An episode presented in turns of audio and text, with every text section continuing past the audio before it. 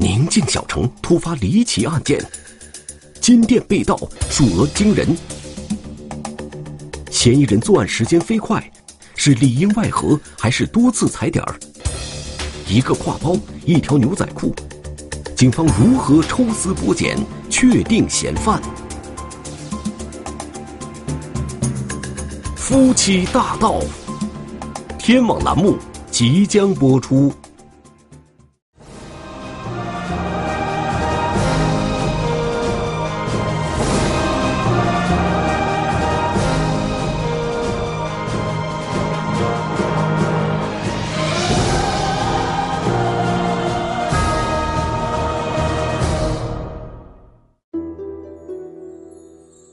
二零一八年八月二十二日，在巴塘县中心的步行街上，一对情侣手挽着手在逛街，看似非常平常。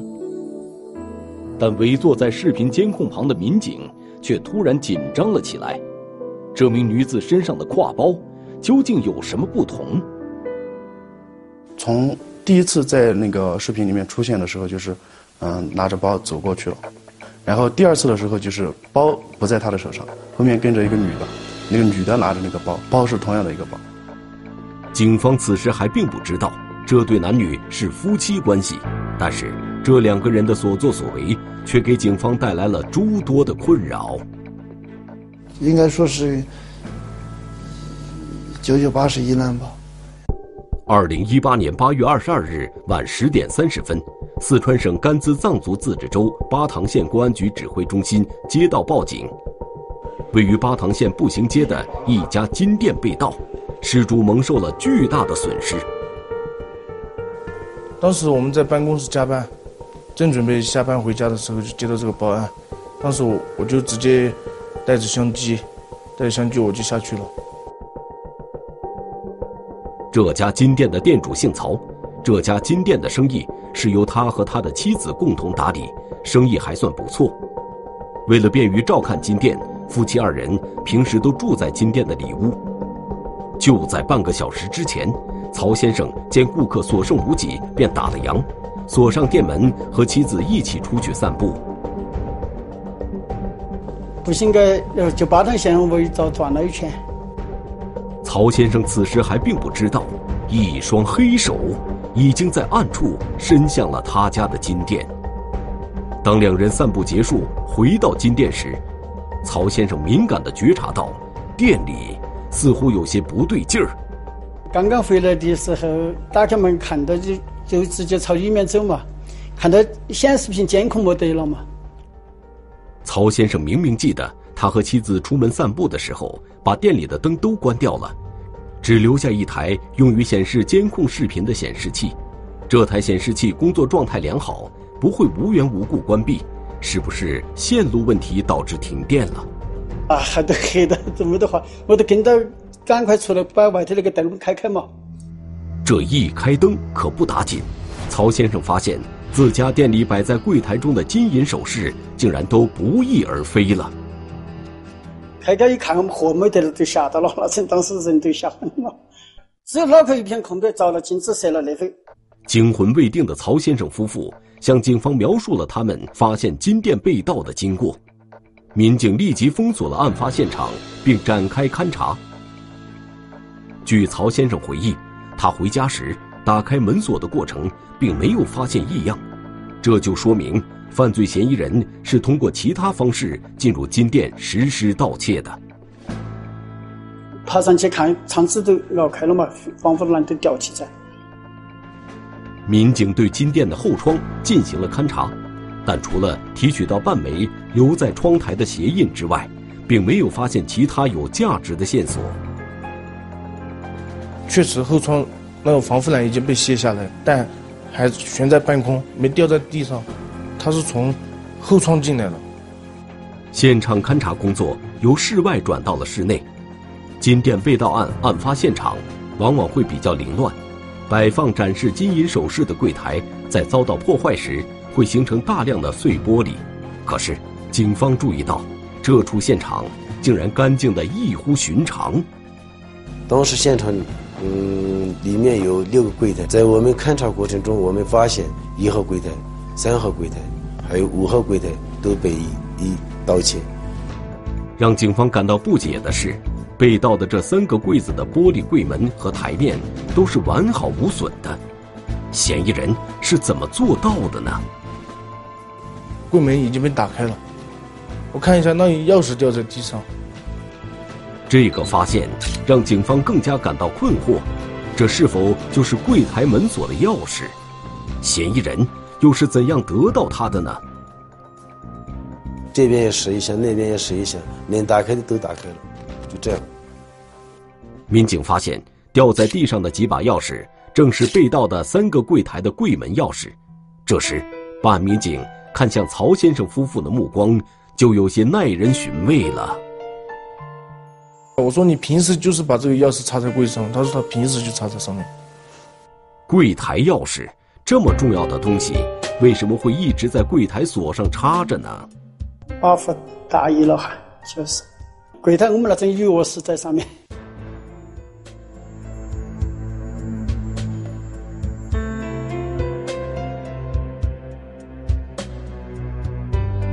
九几年就进来了嘛，在巴塘就经营了二十几年。就刚刚一回来的时候，不是看到走到着了那一下的心血，晓得二十几年，一下的心血就那一下弄光了，那个心情就没法表达出来，纯粹是站也站不稳了那种。只有脑壳一片空白，着了金子色了那回，好像是着了那一下几一百多万都丢失了。当时我外面还查起公司的钱债，就是那个心情是无法形容了，又喝得。老完了。曹先生的回答并不能消除民警们的怀疑，但是，一切的怀疑都要依托于扎实的证据。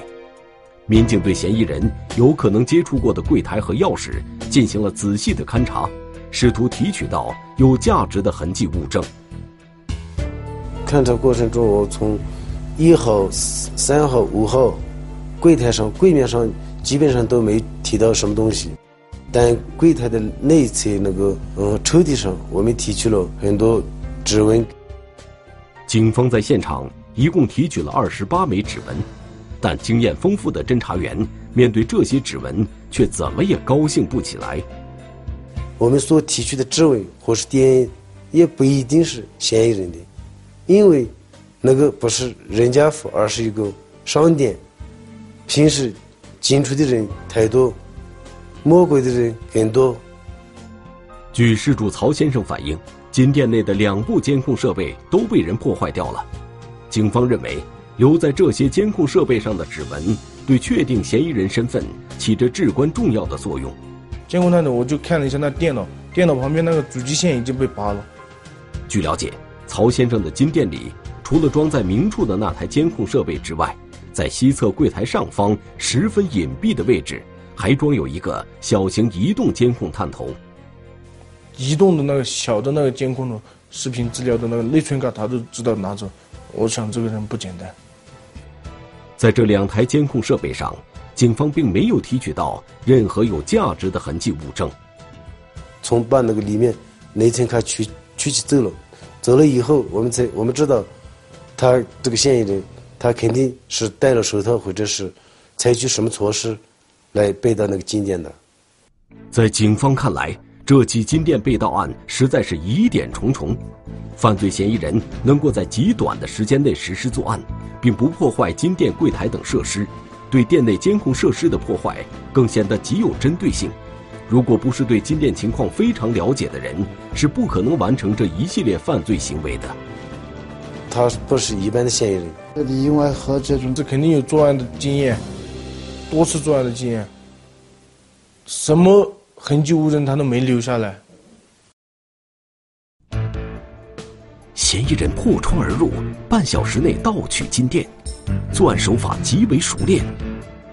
现场没有任何痕迹物证，是熟人作案还是另有其因？夫妻大盗，天网栏目正在播出。据曹先生估算，他损失的财物价值高达一百余万元。警方迅速成立专案组，案件侦破工作全面展开。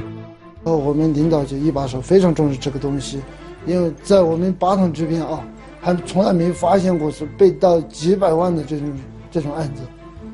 案情分析会上，专案组对案情进行了充分的讨论。专案组成员一致认为，这起案件可能和他们以往侦办的盗窃案都不太一样。啊，因为这个对金店内内部情况太熟悉了，因为破坏监控啊，而且这个。作案时间上的话，我们怀疑是熟人提前。据了解，这家金店是典型的夫妻店，店里平时只有曹先生和他妻子在打理生意，并没有雇佣其他人员。民警对曹先生夫妇的社会关系展开了调查。曹先生夫妇有一儿一女，儿子年纪较小，还在上中学；女儿已经成年，在外读大学。巧合的是，就在案发前一天。曹先生的女儿暑假结束返回学校，他的女儿是二十一号走的，二十二号他今天就被盗了，会不会是他女儿勾结什么社会上的人啊之类的啊？然后就里应外合这种之类的东西把他们嗯东西偷了。专案组派出民警赶赴曹先生女儿所在的学校进行调查，校方证明曹先生的女儿品行良好。不太可能结交社会上的不良人员，并且从案发至今，他一直没有离开学校。对家里发生的变故，他本人也表现得十分焦急。他们家女儿也不是那种比较追求时尚的那种，什么东西都追求的那种。反正从他的女儿那里，我们一一条一条的也排除掉了，排除了曹先生女儿的作案嫌疑。熟悉店里情况的人，就只剩下店主曹先生和他的妻子。突然之间，警方竟然有些拿不准这对夫妻在这起案件中究竟扮演的是什么角色。当时我们都怀疑过，她老公我们也怀疑过，会不会打牌输了，不敢跟家头人说哦，会不会就制造一个这么一个被盗的一个现场。或者是赔保险啊、赔钱啊之类的这么个东西啊。尽管警方对曹先生夫妇有所怀疑，但案发时两人并不在现场，这一点很容易得到证实。那今天门市馆的老板在外面，因为那现场有很多周围的那些商铺老板在那看。调查结果显示，曹先生之前并没有为金店被盗的财物购买保险，这就意味着。专案组怀疑他们的理由并不成立。他在巴塘的这个情况我们也了解了，应该说是不可能。两两口子感情非常好，而且这个老公没这些嗜好。既然排除了熟人作案的可能，那么钥匙留在柜门锁上这个疑点，就只能用事主缺乏安全防范意识和巧合来解释了。从现场勘查掌握的线索来看。进入室内的嫌疑人应该只有一人，但警方并不排除他在外面还有同伙接应的可能性。从整个现场勘查来说，说的话，只有一个很很小心、很残缺的一个脚印，而且那个脚印也在那个窗后窗的窗台上。现场勘查时，民警在后窗附近曾进行过详细的勘查。那个防护栏上面的几颗螺丝都已经没下掉，我当时想，它那个螺丝下了，肯定掉在地上，或者在旁边附近那个哪个地方，我看一下，也没有，而且也没有那些作案使用的工具啊那些。在破坏防护栏之后，嫌疑人连拧下的螺丝都带走了，显得十分从容。警方比量了一下窗子距离地面的高度。发现嫌疑人要想爬上去，并非易事。没有辅助的东西，根本无法攀爬。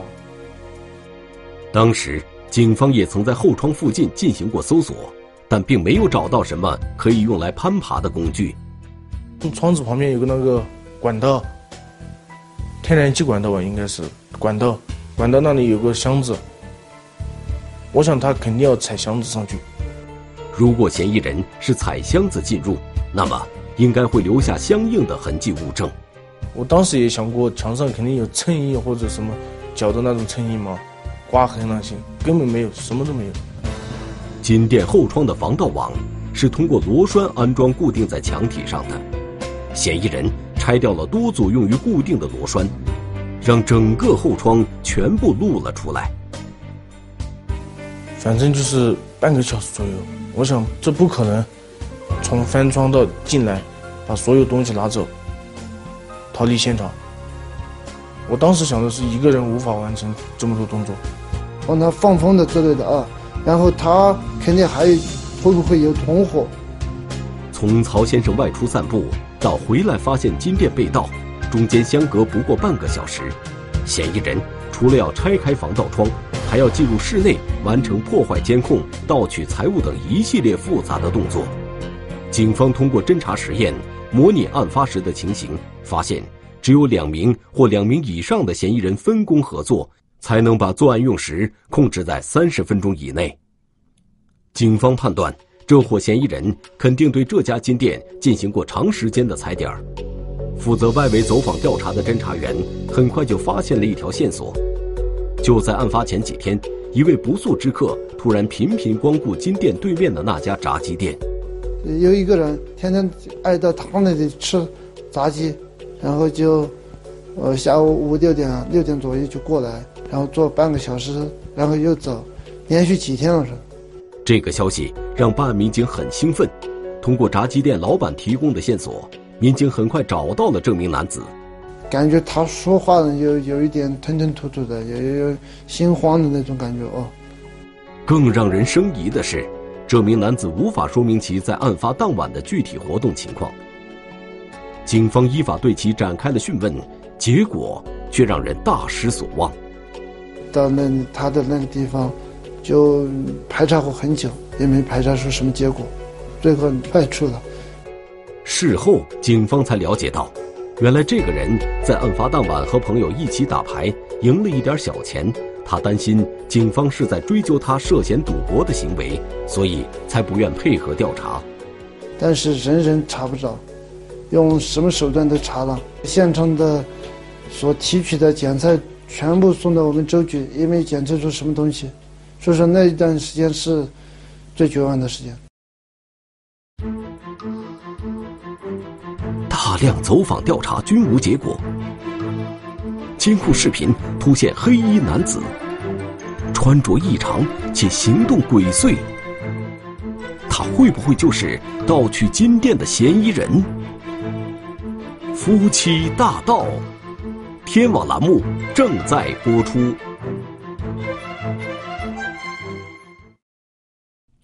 一般的盗窃案，犯罪嫌疑人或多或少都会在案发现场留下痕迹物证。然而，这次的金店被盗案却并不相同，狡猾的嫌疑人并没有在现场留下任何痕迹物证。专案组领导决定从最基本的侦查方向入手。调取步行街以及小区的监控视频，说是从他的作案手段也好，什么也好，非常熟悉的。然后我们跟踪他的那个行踪嘛，追踪嘛，就就往后推嘛，推到两边都找。警方可以确定某小区是嫌疑人进入金店的必经之路，决定调取这个小区的监控。可是，由于小区建设时间较早，很多配套设施都并不完善。那个小区院坝的灯也没有，路灯也没有，这个小区只有一个大门，就我们去看到那个大门口有个我们的天网监控视频。警方调取了案发当晚十点到十点半的监控录像，很快就发现了一个衣着有些古怪的人。他是穿了一个黑色的一个像夹克一样的外套，然后里面穿了一个白色的就是卫衣，戴帽子的那种。然后他是当时，呃。那个帽子是戴在头上。案发是在一个盛夏的夜晚，在警方看来，这个戴帽子的人十分反常。当时那个人从里面出来的时候，头上戴着帽子，啊，头上戴着帽子，我们觉得这个人有点什么，行迹有点可疑。警方通过监控视频持续观察这个可疑目标，结果。发现了更多的疑点。他就是从小区大门走出来，然后很快的，就是走到一半的时候就开始突然跑，跑了之后，然后就直接就离开那个视频的那个范围。从体貌特征上，警方判断这个人是一名男子，可是仅凭监控，警方却猜不出这个人为什么走着走着就突然跑起来了呢？看见灯光就躲，看见那个监控他就躲。从这名男子离开小区的时间来看，是符合作案时间的。他反常的衣着和慌张的行为更是令人生疑。我们当时就是，嗯，就是大概觉得他的嫌疑特别大，然后我们就针对就是他跑过去不是有一个路口嘛，我们就针对那个路口就是找他这个身影嘛。但是令警方感到遗憾的是，在这个人消失的路口附近，无论是天网工程还是各家商铺都没有安装监控设施，视频追踪的工作。因为这个监控的死角中断了，熬了一天一夜，应该说是一晚上，才发现有这么一个人头，就有嫌疑的就这么一个人头。最后，我们就上报我们周局，因为这个案子大嘛，就是要上报。上报以后，周局、省厅都非常重视。想要找出这名嫌疑人，警方需要在城区更大的范围调取排查监控视频，这就意味着。视频侦查的工作量会变得非常大。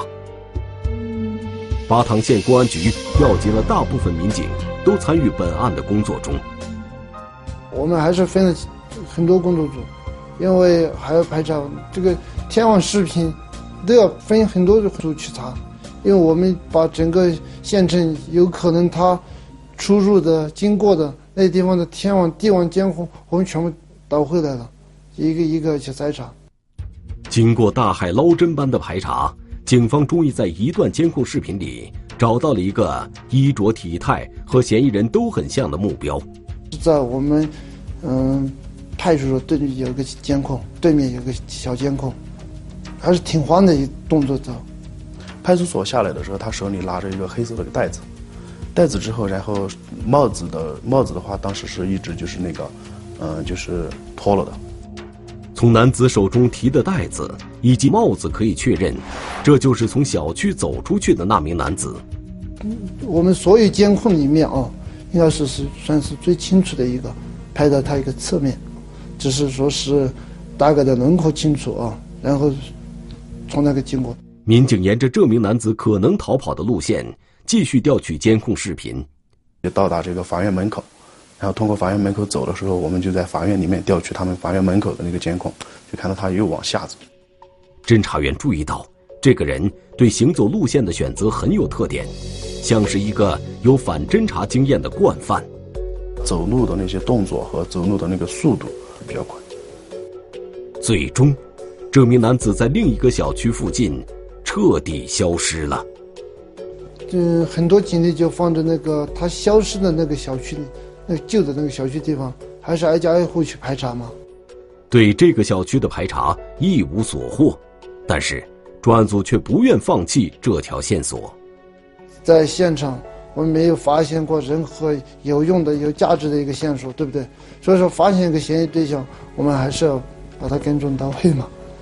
警方根据监控视频中这名男子模糊的面部轮廓，想到了另一个办法。求人家专家帮我素描，哎。虽然监控视频中并不能很清晰的看出这名男子的面貌，但警方还是初步掌握了他的体貌特征。我们整个城区有五个、四个卡口，都已经当时是启动了我们二级戒备，叫逢人必查、逢车必检的那种。巴塘县公安局刑警大队的民警根据这名男子逃跑的路线画出了一张地图。通过这张地图，侦查员惊讶地发现，这个人竟然是在兜圈子。他如果说就是按照他去到那个监控死角的那个位置，如果是他的目的地的话，他现在走的这个路线逃跑的路线就等于说是围着这个金店，就等于说是转了一圈这样。嫌疑人为什么要围着金店转一圈呢？是出于某种反侦查的考虑，还是因为对附近的地理环境不熟？专案组讨论了半天，也没能得出一个结论。想要解开这个谜，需要对监控视频做更进一步的分析。然后我们又朝前推，就是他是什么时候进入我们这个步行街的？看有没有体貌特征啊、身高啊、身材啊，或者是穿的衣着跟他相像的有没有？在金店所在的步行街案发当晚的天网监控中，警方找到了这个人案发之前的身影。进入那个金店旁边那个步行街的时候，就是也看到了他的一个身影。我当时就是看到他进这个步行街的时候，手里拿着一个包。一开始，警方还不能百分之百确定这个人就是之前发现的嫌疑人，但经过仔细比对，侦查员很快就发现了两者在衣着特征上的相似之处。他穿的那个，呃，黑色的一个上衣，最最有特征的是他那牛仔裤，在右边的大腿那个地方有个破洞那种，有个很标志性的东西。然后他穿的鞋，鞋高上有一个 V 字形的一个标志。警方确认，这名男子就是之前监控视频中出现的那名男子。侦查员注意到，他在步行街的监控中出现了还不止一次。大概就是一两分钟，他又出现。那个人重新出现在画面之后，他是从步行街一个小桥。侦查员敏感地发现，在这间隔不到两分钟的视频里，这名男子发生了一个极其细微的变化。从第一次在那个视频里面出现的时候，就是。嗯，拿着包走过去了。然后第二次的时候，就是包不在他的手上。到目前为止，专案组还没发现这名嫌疑人有其他的同伙接应。这个突然消失的挎包看起来不起眼，可对警方来说意义十分重大。根据这个挎包的特点，警方再次排查步行街的监控，他们想要找出这个包到底去了哪里。在另外一个。穿白色衣服的女女的身上背着，因为都是通过监控视频进行查找，警方此时还不能百分之百的确定，这个女人身上的挎包就是之前他们找的那个。有可能也也有巧合嘛，对吧？有时候一样，现在这个社会上什么东西都一样一样特别多，对不对？不一定就是那个男的拿的，对不对？只是说是发现一个线索，比较重要的一个线索嘛。细心的侦查员在另一处监控视频中又有了一个重大的发现：包不在他的手上，后面跟着一个女的，那个女的拿着那个包，包是同样的一个包。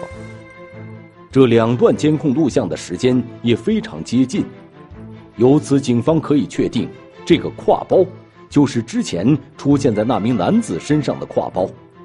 难道百万黄金大盗的同伙竟然会是一名女子？神秘女子出现，挎包引出线索。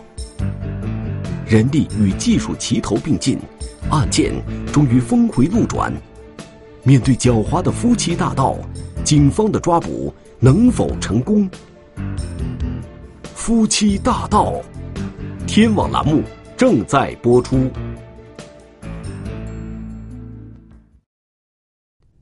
案情峰回路转。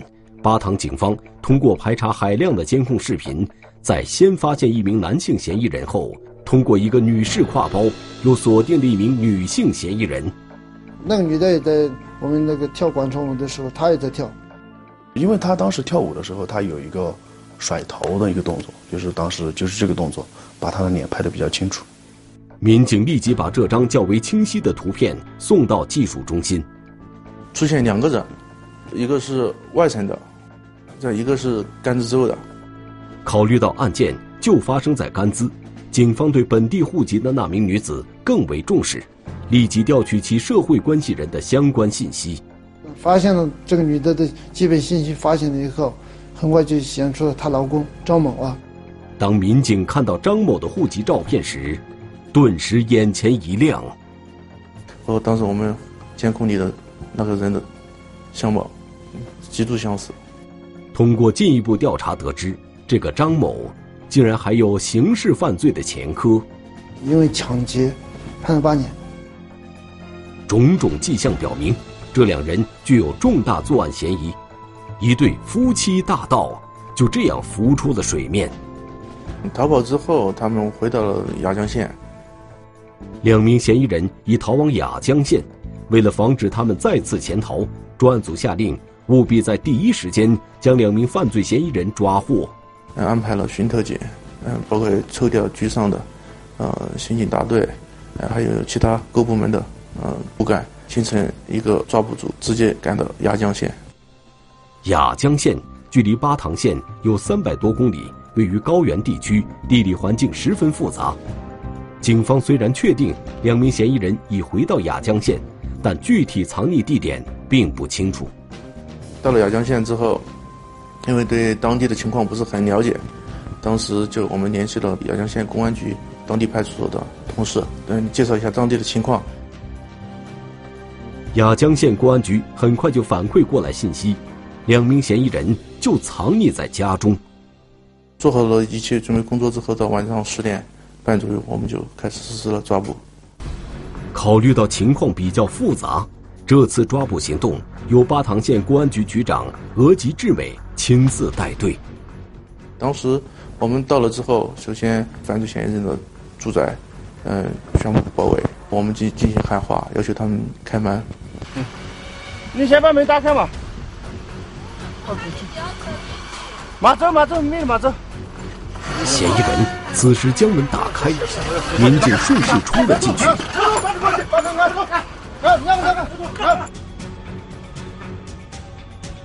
张某夫妻二人落网之后，警方立即对他们分别展开审讯工作。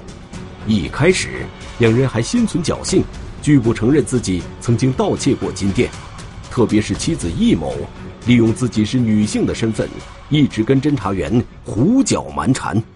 先是又闹又哭的，什么他啥没没做了？你们公安为什么抓他了？什么什么一直在说什么东西？警方认为案件的突破口应该还在丈夫张某身上。经过一番工作，最终张某被攻破了心理防线。大概是在凌晨四五点钟，我又把我们领导叫过来，又谈谈。他领导给他做工作，最后第二天早上天亮的时候，他就交代了。易某见丈夫已经交代。自己再顽抗下去也毫无意义，才交代了自己参与作案的犯罪事实。据二人交代，由于张某将人打伤，赔了很多钱，而且很多都是高利贷，在无力偿还的情况下，选择了盗窃。他去年来过巴塘，然后在巴塘就在这个金铺，给他老婆就打过一个项链啊、戒指之类的，所以说里面的那个房屋的构造。和外面的他都清楚。由于对金店比较熟悉，张某便和妻子选择来到巴塘，准备实施作案。案发前，两个人曾多次进出步行街和小区进行踩点。这个螺丝应该是在之前就应该是拆松掉了，啊，只是固定了一两颗在上面，他才有这么快的作案时间。夫妻二人围着金店前后忙活了将近一周，可是。曹先生竟然对此毫无察觉。八月二十二日晚上，一直蹲守在店门外的张某观察到曹先生夫妇出门散步，随即实施盗窃。两人事先早有分工，张某负责盗取财物，妻子则留在步行街望风，混在跳舞的人群中，一边装模作样的跳舞，一边观察受害者一家人的动向。犯罪嫌疑人拆卸窗窗子从窗户进入以后。直接就剪断了这个摄像头的线。赃物拿了以后，他先是回到那个女的老家，把这个什么戒指、手链全部融了，融成一坨了。得知案件已破，曹先生夫妇格外激动。刚刚开县几天饭都吃不得，那损失是受的。一旦听到公安民警说了那个，那个心情那是非常的高兴。目前。本案的追赃工作仍在继续，曹先生也因为自己的粗心大意而追悔莫及。如果他事先能采取合理的安保措施，定时巡查金店的门窗，本可以避免这场无妄之灾。比如说是他们的那个安的，比如有防盗那个防护栏的那种，嗯，必须把它安好了以后，把那个头头全部应该说是用什么东西把它焊一下，贵重物品。最好还是白天摆放出来，晚上找一个保险柜啊之类的东西存放一下，或者是在这个房间里头一个人出去最最好还是留一两个人在屋里面。这对夫妻大盗终于落入了法网，等待他们的将是法律公正的裁决。中华人民共和国公安部 A 级通缉令。亚多，男，一九八零年十二月二十二日出生，户籍地四川省阿坝县若河河牧场牧业组贾洛桑，身高一点七五米左右，体重八十五公斤左右，圆脸，肤色较黑，左侧嘴角下方有一约三厘米长疤痕，身份证号码五一三二三一一九八零一二二二零三一三。对。